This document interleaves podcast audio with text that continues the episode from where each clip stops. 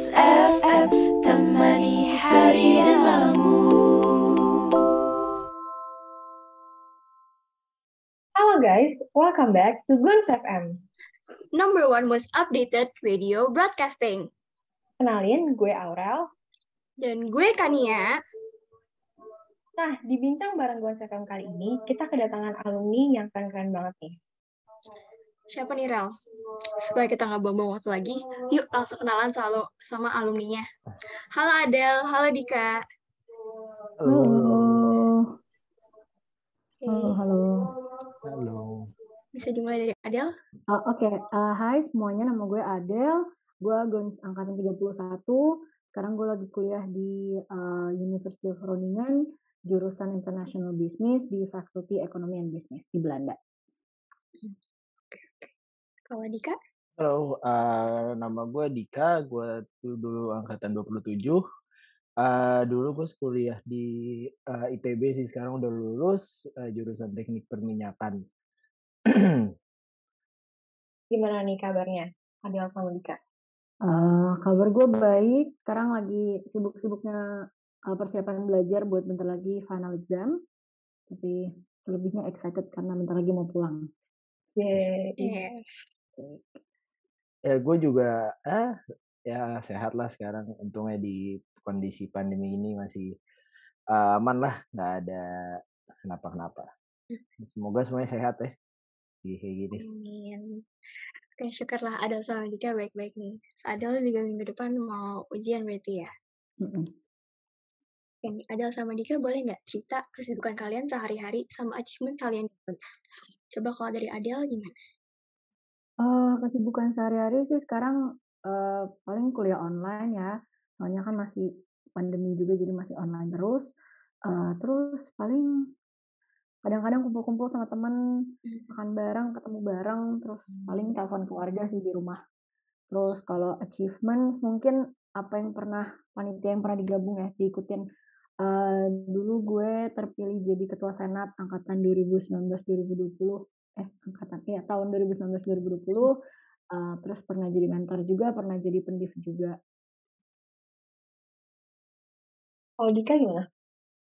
Kalau gue sih sekarang eh, kebetulan lagi udah, udah dapat kerja ya, lagi sibuk kerja. Sekarang ya dari pagi sampai malam biasalah eh, di startup gitu sih soalnya. Terus em, kalau dulu sih kalau achievement mungkin gue gue hmm, belum pernah kasih piala apa apa dulu gue ekskul tapi belum pernah kasih piala apa apa tapi mungkin selama di Gons dulu gue aktif jadi panitia. Gue sempet jadi wakil ketua jambore dulu gue sempet jadi panggif juga.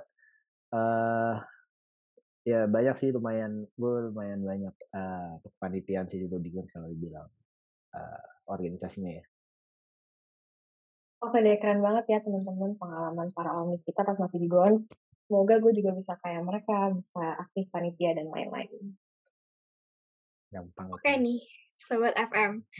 Untuk podcast kali ini kita bahas tentang apa sih, Rel? Jadi, hari ini kita mau bahas segala hal tentang perkuliahan. Nah, karena itu pertama-tama gue mau nanya dulu nih ke Dika sama Adel, menurut kalian tuh pendidikan di Indonesia sekarang tuh kayak gimana sih? Em, menurut gue pribadi wah agak, agak berat ya pertanyaannya. Kalau menurut gue pribadi pendidikan di Indonesia secara general udah berkembang lah. Maksudnya bukan yang berhenti berubah gitu tapi terus-terusan berubah ke arah lebih baik. Apalagi sekarang lebih banyak yang sadar bahwa akademis 100% itu juga nggak selamanya ideal gitu tapi juga harus diseimbangkan dengan non akademisnya dengan organisasi dengan yang lain-lain gitu Em, tapi mungkin karena corona jadi kelihatan kali ya timpangnya masih eh, ada beberapa aspek tuh kita ketinggalan gitu jadi eh, secara infrastruktur buat beberapa sekolah mungkin bisa dengan lancar langsung kuliah eh, langsung lanjut sekolah online gitu tapi mungkin buat sekolah lain justru jadi kelihatan betapa eh, timpangnya gitu. Oke, kalau dari Dika, berat banget nih parah pertanyaan emang ya anak Gons paling kritis. Mantap. Eh, eh, kalau eh, menurut gue sih eh, gue benar setuju sih. Jadi kayak gara-gara mungkin gue bicarainnya di masa covid ini aja kali ya kayak pendidikan Indonesia tuh lumayan parah lumayan bukan parah sih. Ya lebih ke arah nggak seimbang sih. Soalnya contoh kayak kalau anak pun saja bisa kuliah online kan enak, tapi belum tentu sama uh, yang lain sekolah yang lain kalau ya bagus kalau kalian punya laptop kalau kalian punya HP buat mereka yang nggak punya laptop nggak punya HP belajarnya gimana kan? Itu menurut gue uh, yang paling yang paling uh, highlight sih menurut gue di situ. Karena jadinya adalah nggak merata sih uh, pendidikannya. Mungkin sebelumnya kita bisa pakai buku bisa tetap buka uh, dari gurunya bisa dikasih baseline lah ya harus ngajar ini ini. Cuman sekarang kan caranya kita harus lebih kreatif jadi uh, itu balik lagi masing-masing sekolah dan uh, menurut gue sih ini harus dianalisis lebih dalam lagi kali ya. Uh, harus dikapai gitu buat mereka-mereka yang belum beruntung. Setuju banget uh, pendidikan dari dulu pastinya udah lebih berkembang sekarang lebih baik lagi di zaman sekarang. Dan kalau di saat pandemi seperti ini tuh kayaknya jadi PR lagi buat kita semua karena ternyata belajar dari rumah, pakai perangkat laptop dan lain-lain itu suatu privilege banget. Ya, benar Iya. sih. Jadi karena kita lagi bahas tentang perkuliahan, kita juga butuh nih referensi-referensi dari kalian yang udah pernah kuliah. Coba uh, Adel sama Dika ceritain dong alasan kalian waktu itu kenapa milih universitas dan jurusan masing-masing. Kalau dari Dika duluan gimana? Uh, kalau dari gue sih dulu, um, kalau gue milih ke perkuliahan kan dulu kebetulan gue emang uh, dari uh, dari SMP SMP gitu gue kayak di doktrin gitu gue harus masuk uh, IPA kan sama bokap gue terus ya udah.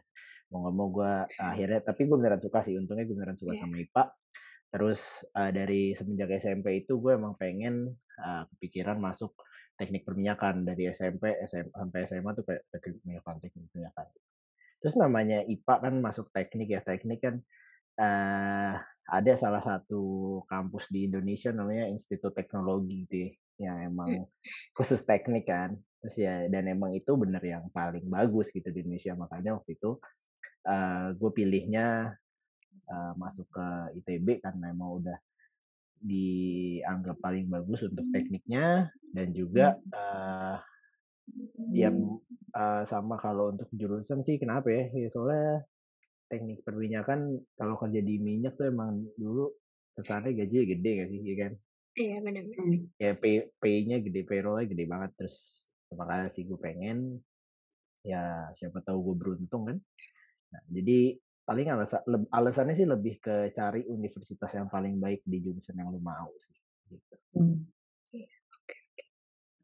Benar-benar. Uh, kalau mungkin kalau dari gue, uh, gue dari dulu udah tahu mau kuliahnya ke luar negeri gitu. Dan kebetulan orang tua juga mendukung. Jadi uh, pertama yang dicari itu jurusannya dulu mau apa. Jadi waktu itu gue udah tahu gue mau uh, bisnis gitu belajar international bisnis kemudian dicari kira-kira negara mana yang uh, ilmu bisnisnya udah lebih mantep gitu. Nah uh, pertimbangannya itu kalau di Belanda khususnya di Eropa sih ya ilmu bisnisnya itu udah lebih matang dibanding kayak di US atau di Asia itu kan masih bisnisnya masih berkembang uh, besar-besaran gitu. Jadi pilihan pertamanya itu. Kedua dari segi finansial um, kuliah ke luar negeri emang gak murah sih, tapi dibanding ke misalnya ke Inggris atau ke Kanada gitu itu um, biaya uang sekolah di Belanda itu bedanya masih nggak terlalu jauh sama kuliah di uh, dalam negeri. Gitu. Ya, oke. Jadi berarti Adel sama Dika itu milih jurusan berdasarkan ketertarikan dan passion mereka masing-masing. Untuk Adel milihnya international business, kalau Dika itu teknik perminyakan. Mungkin Dika itu juga awal dari dorongan orang tua, tapi pada dasarnya juga suka ya. Iya. Oke. Untuk universitasnya kan pasti ini disesuaikan nama jurusannya kan, nama jurus universitas yang terbaik untuk jurusan tersebut pastinya. Iya, ya haruslah. Iya.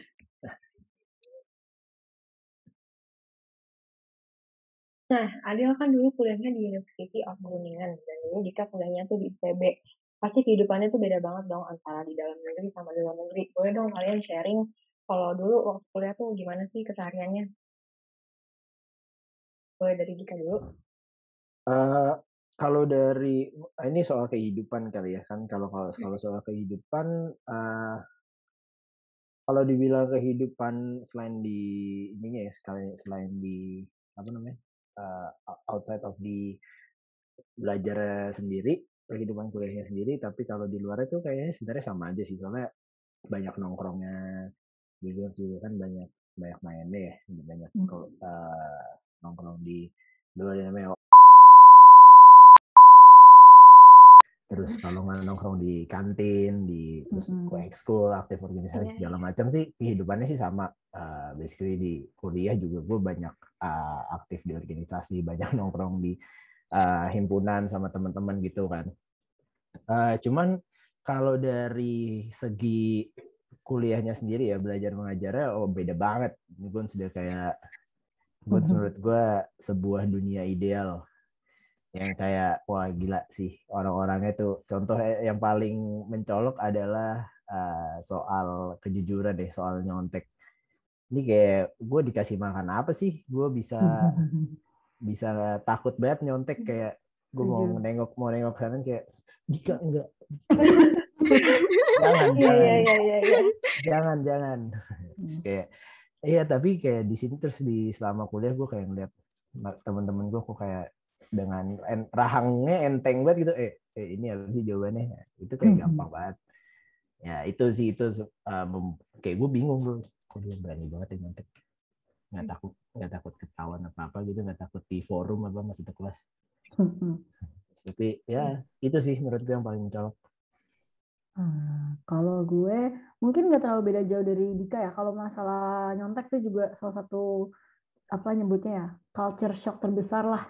Karena gue awalnya kira wah ke Eropa nih orang-orang Eropa mungkin lebih ambisius lagi, lebih eh, jujur gitu. Ternyata enggak juga ya nyontek enteng-enteng aja. Jadi awal-awal paling kagetnya itu sih. Terus yang kedua mungkin em, culture-nya orang Eropa lebih work life balance kali ya jadi mereka itu lebih nggak terlalu ambis eh, nggak terlalu bahkan cenderungnya kalau gue perhatiin tuh kayak males gitu loh jadi mereka tuh Hmm. eh, buat mereka nilai bagus itu bukan tujuannya gitu yang penting kita ngerti. Jadi buat mereka nilai nilai dapat 6 dapat 7 itu udah oke gitu. Jadi mereka udah puas gitu. Terus gue baru nyampe gue kayak wah dulu kayaknya kalau belum belum nilai bagus belum predikat sekalipun kan dulu kan kayak maunya gondrong gitu kan. Iya, iya. kadang-kadang mikir Wow. dulu SMA gimana ya? Bisa bisa kayak nggak ada rem gitu hidupnya. Kayak belajar organisasi belajar organisasi. Terus sekarang langsung lihat orang-orang yang kayak lebih santai gitu lebih kaget. Cuman eh, cuman jadi kerasanya kayak punya bekal gitu loh. Jadi kayak em, bener yang tadi Dika bilang karena dunianya udah lebih ideal gitu ya. Jadi butuh penyesuaian lah untuk ke, ke dunia yang realitanya gitu. Terusnya kurang lebih sama deh teman-teman. Ada lagi kejujuran. Di di dalam negeri, sama aja ternyata eh, baik lagi ke diri kita masing-masing, mau tetap jujur atau ngikutin lingkungan kita. kayak, kayak ditampar gue Uji gitu ya. bener bener bener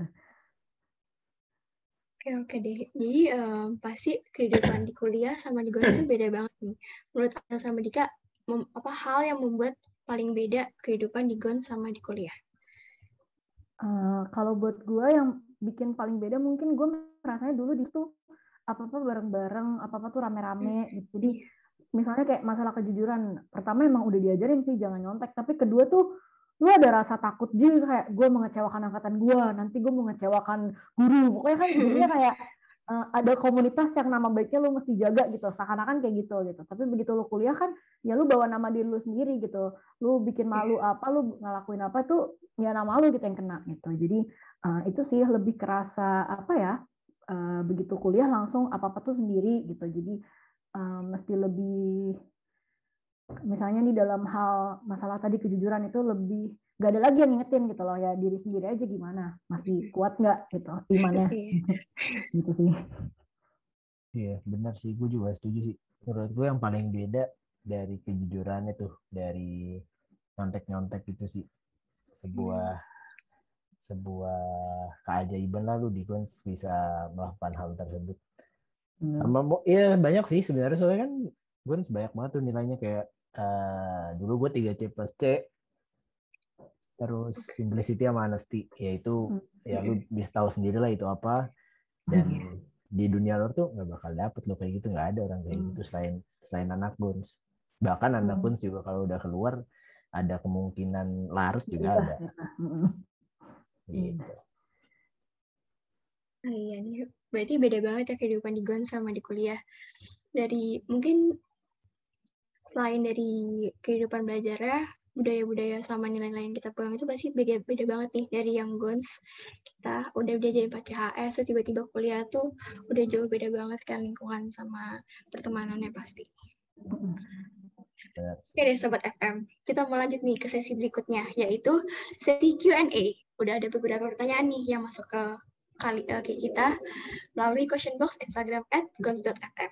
Oke Rel, kita mulai yuk di pertanyaan pertama. Oke, jadi pertama pertanyaan pertama yang masuk itu bagaimana cara kita bisa memilih jurusan yang tepat dan cocok agar kita nggak salah jurusan. Ini pertanyaan dari Instagram ya? Beneran? Iya, benar. Dari Iya, benar. banget. Keren Berasa influencer nggak sih? Nak? dong, Iya, spesial. coy. Jadi kayak, wah gue speaker coy, keren banget. Mungkin gue bisa jawab dulu kali ya? Iya, benar. Ah, Oke. Ah, mungkin cara kalau caranya gimana sih caranya pilih jurusan yang tepat atau cocok? Ah, ini lebih ke arah lu harus tahu minat lu, lu harus tahu eh, ada dua, satu lu harus tahu minat lu sama lu harus tahu eh, jurusan yang lu mau, bener nggak?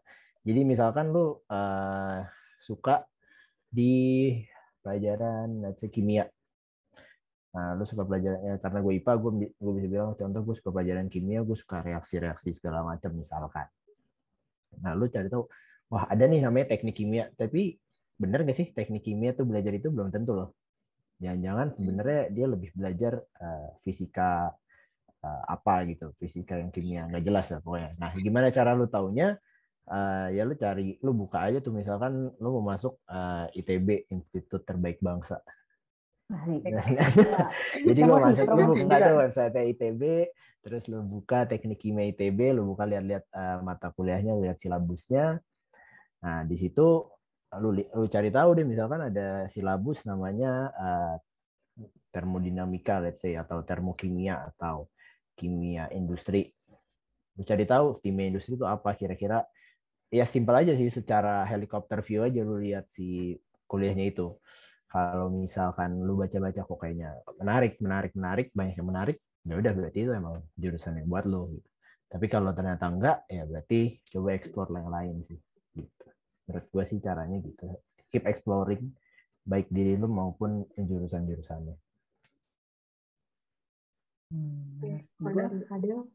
gue ngelanjutin dari Dika aja itu benar yang masalah ngelihat silabus itu benar banget soalnya eh, bahkan kalau buat gue gue IPS ya.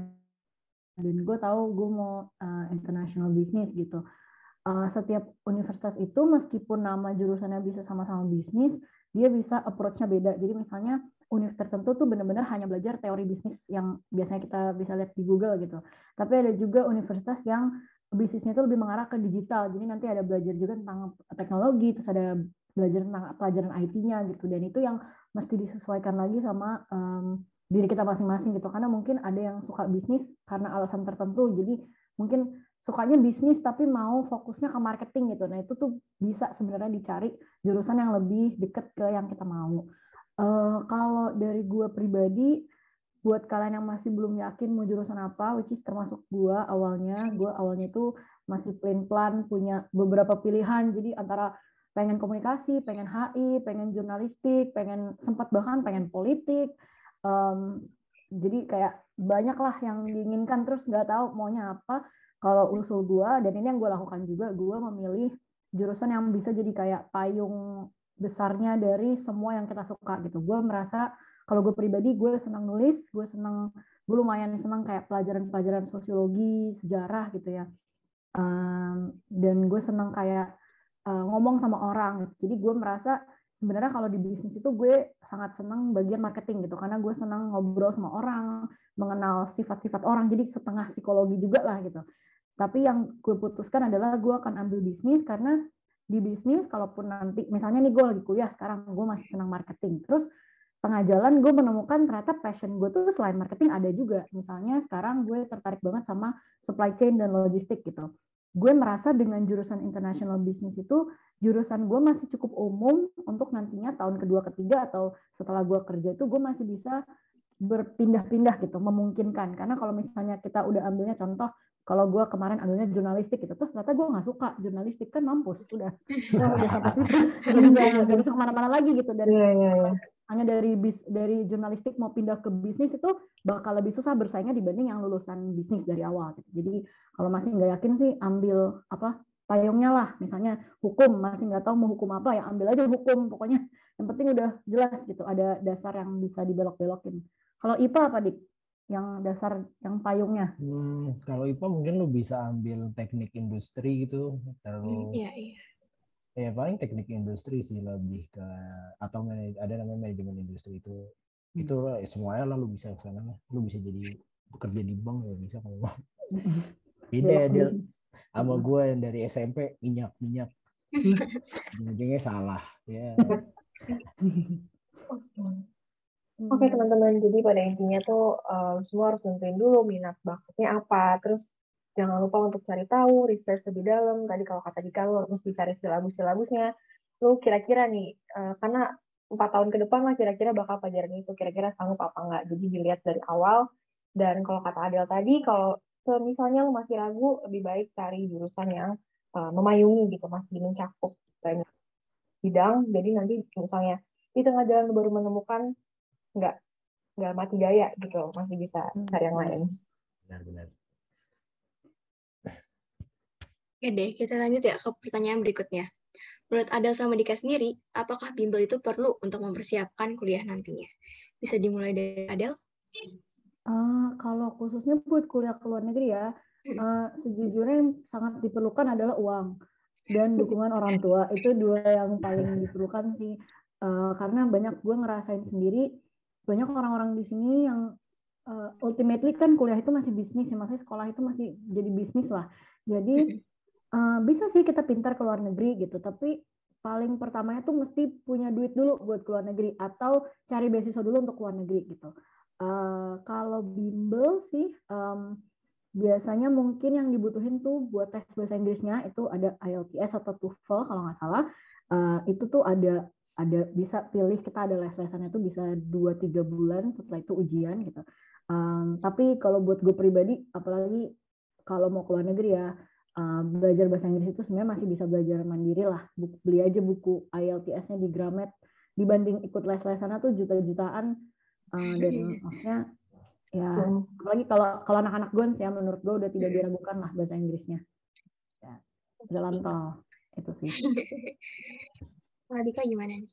Eh, kalau dari gua em, tergantung sih, tergantung kalian Kayak jadi emang semua itu hidup sebenarnya tergantung men. Benar. Tergantung elunya.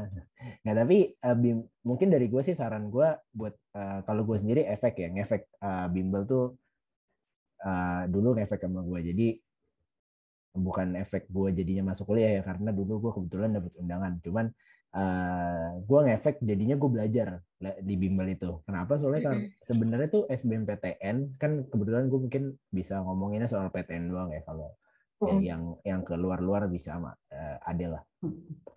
Kalau misalnya ke PTN tuh kan ber- berarti kan pakainya SBMPTN ya. SBMPTN tuh kan basically cuma lu ngerjain soal itu dan ada di, di, bimbel cuma lu diajarin cara ngejarin cara cepetnya, lu cuma dikerjain selaknya biar lu nggak usah ngerjain lama-lama gitu kan. Sebenarnya lu nggak diajarin cara eh, lu nggak diajarin dasar yang penting lu bisa jawab ini dengan cepat. Iya. Nah, gimana caranya lu bisa tahu adalah dengan lu latihan ya kan. Nah, latihan ini sebenarnya lu bisa lakuin sendiri. Lu bisa uh, beli buku aja di Gramedia misalkan di mana gitu toko buku.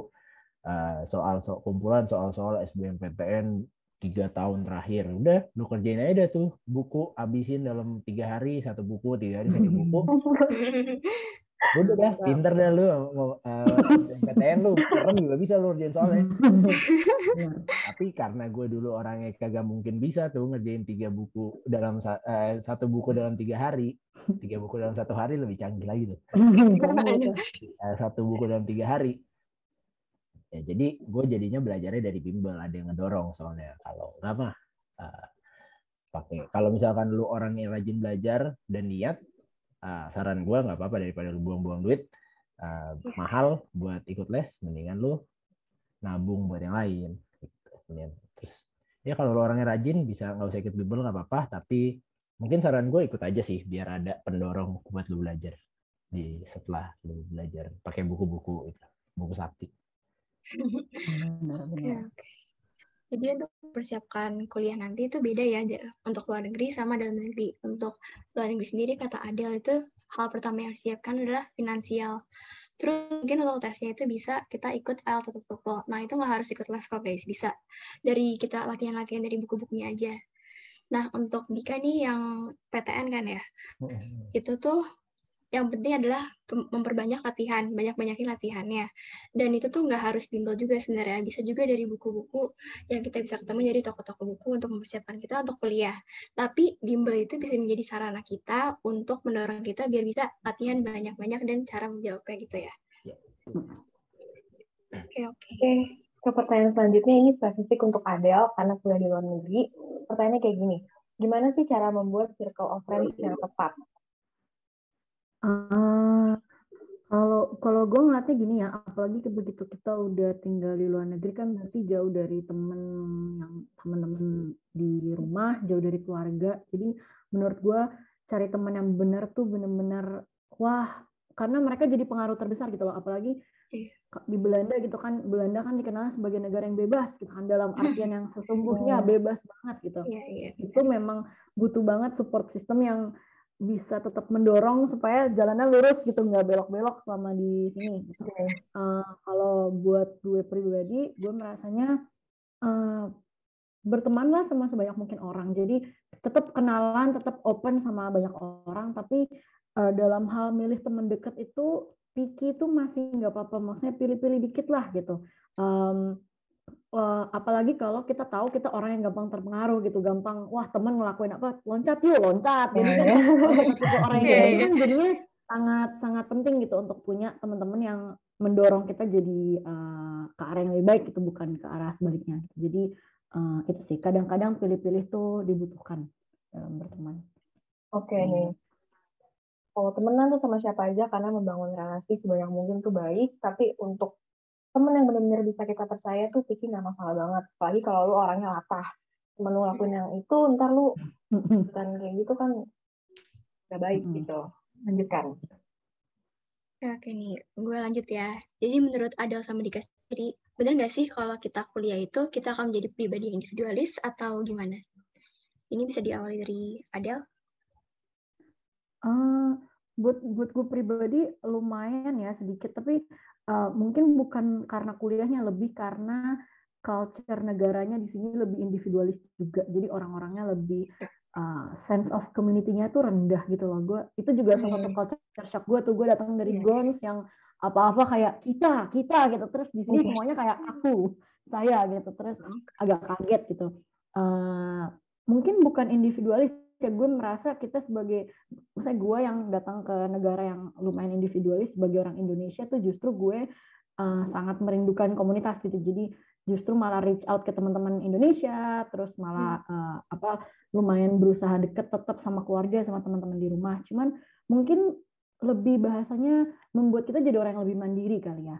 Jadi sama teman tetap tapi uh, misalnya untuk uh, pengambilan pengambilan keputusan terus kayak mikirin nanti gue abis ini mau jadi apa mau ngapain itu kan udah kita nggak bisa lagi diskusi sama teman gitu kan nggak mungkin gue Iya. kayak eh nanti menurut lu gue abis lulus ngapain ya bagusnya gitu kan yang gue nggak tahu gitu jawaban lu sendiri gitu jadi itu sih lebih mandiri aja Kalau gimana? Kalau gue sih eh, jujur sebenarnya kalau dibilang individualis hmm, kuliah tuh nggak bikin kita individualis lebih ke orangnya yang bikin kita individualis. Karena contoh gue aja gue gue orangnya emang nggak suka sendiri ya gue lebih suka main sama orang bantu orang. Ya kalau nggak gue minta tolong ke orang. Namanya juga manusia ya. Banyak lah kurangnya. Jadi gue eh, lebih ke sebisa mungkin gue bekerja eh, dalam tim gitu orangnya. Dan tapi kalau ya emang orangnya pendiam orangnya dia lebih suka kerja sendiri kayak eh, gak guna nih orang yang gue kerja sendiri dah gitu. Iya. ya udah itu pasti eh, bakal jadi individualis dasarnya karena kan pasti dia mau IP bagus dia mau nilai bagus mau impress dosen segala macam karena gue orang yang gak habis-habis banget dan gue juga kayaknya nggak perlu lah eh, gitu-gitu amat kuliah Iya. Ya, jadi eh, enggak sih. Buat gua enggak. Cuma- eh, karena sebenarnya bukan kuliah ya, balik lagi bukan kuliah yang bikin orang jadi individualis, tapi eh, karakter dasar orangnya itu sendiri sebenarnya. Benar. Benar sih. Oke, oke. Jadi menurut Adel itu yang yang mempengaruhi itu mungkin orang-orang di sekitar kita, lingkungan kita, sama pribadi kita masing-masing kan. Sifat kita juga.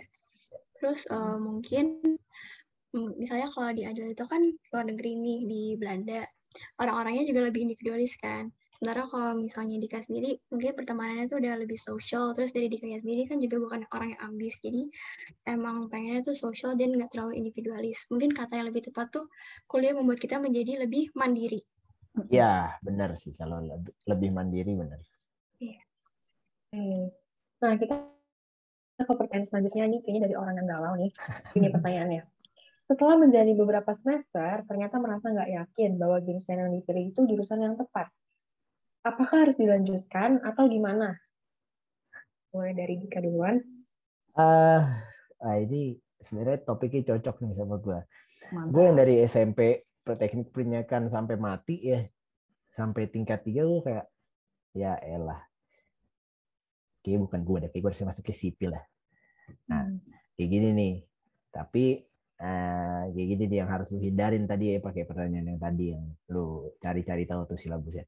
Tapi eh, kalau dari gua sendiri, kalau emang gue udah ngerasa nggak cocok, ya tapi sayang nggak sih dua min- contoh misalkan lu udah setahun ya, lu udah setahun kuliah, udah bayar SPP segala macem mahal kan, terus Iya. tiba-tiba lu kayak, aduh, kok gua nggak cocok ya sama kuliah ini ya, kok ya kayaknya bukan passion gue ya, gue kayaknya harusnya masuk sipil deh. Nih contoh gue kayak, gue kayaknya harus harusnya masuk sipil deh. Gue masuk sipil emang ber- emang berarti gue pasti cocok, kan nggak juga kan? Terus apa kalau gue nggak cocok, gue pindah lagi gitu? Enggak kan? Hmm. kan nggak mungkin kayak gitu maksudnya sayang Eh, kalau dari gue sih sayang waktu lu sayang uang yang udah lu eh, pakai buat lu bayar SPP Eh, jadi saran gue lebih ke lu cari aja cari aja apa sih yang lu bisa dapetin nih dari perkuliahan lu ya udah kalau misalkan emang kuliah lu eh lu nggak suka. Eh, kayaknya kalau menurut gue sih just try to bear with it. Karena ya oke lah lu lu pasti lu bakal bakal bisa pelajarin apa yang eh, ada gitu. Apalagi lu anak guns kan pinter-pinter. Lu pasti bisa kok belajar yang sebenarnya dikasih.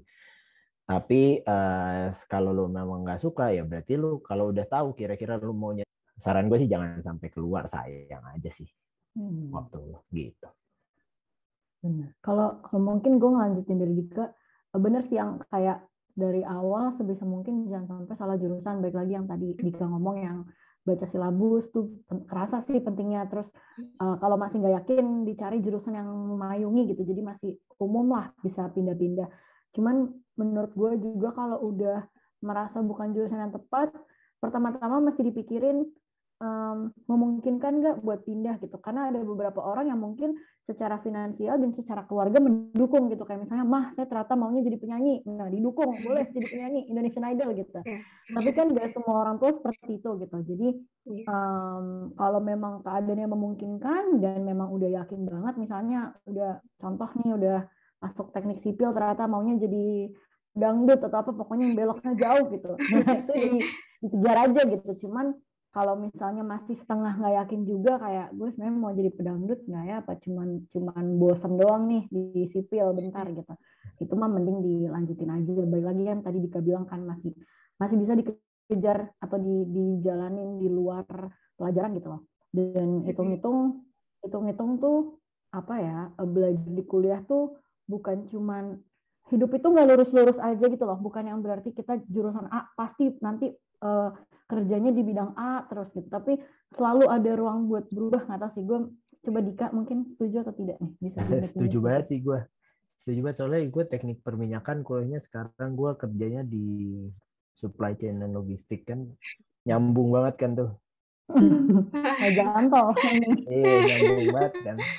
Ya, itu sih. Mungkin it, eh masuk nih sama Adel kayak ya nggak gitu banget kok lu nggak kuliah itu pasti lu kerja di situ Oke gue menanggapi Adele sama Dika. Em, jadi sebenarnya baik lagi ke pilihan lu masing-masing. Tapi jangan sampai pilihan lu merugikan diri lu maupun orang lain. Kayak kalau misalnya orang tua ternyata nggak mampu secara finansial, kan tuh juga gimana? Jadinya masa lu berhenti gitu kan.